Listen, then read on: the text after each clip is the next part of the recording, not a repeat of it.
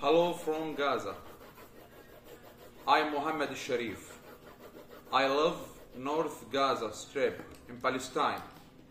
I stay with uh, my children, Hadi and Ilyas and Hafiz. Mohammed sent us this video in early November from his home in Jabalia camp, where the Israeli army has carried out some of its deadliest bombings. He told us he had been distracting his children with colouring and drawing activities to help them cope. But the picture outside was a harsh reality. That's how we wake up every morning. This is sound every day. Palestine. He told us he decided to stay back with nine of his family members because the road to the south was too dangerous and people were being killed along the way. Mohammed lives dangerously close to the Indonesian hospital, which, according to Human Rights Watch, has been struck multiple times by Israeli forces during October. The Israelis claim the structure sits above a network of Hamas tunnels and a launch pad for their rocket attacks.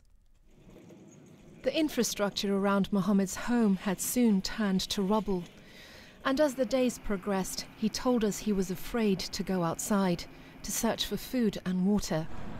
And when he did, all he saw was suffering.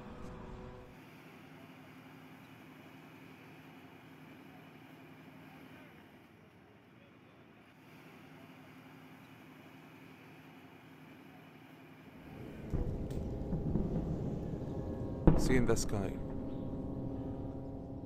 Meanwhile, reports of the sharp increase in the death toll terrified him.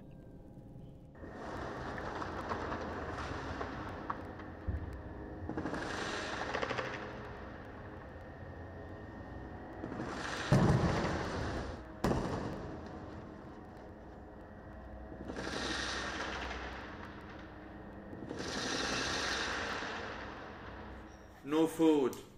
Israel maintains that it warns residents to evacuate the areas it targets.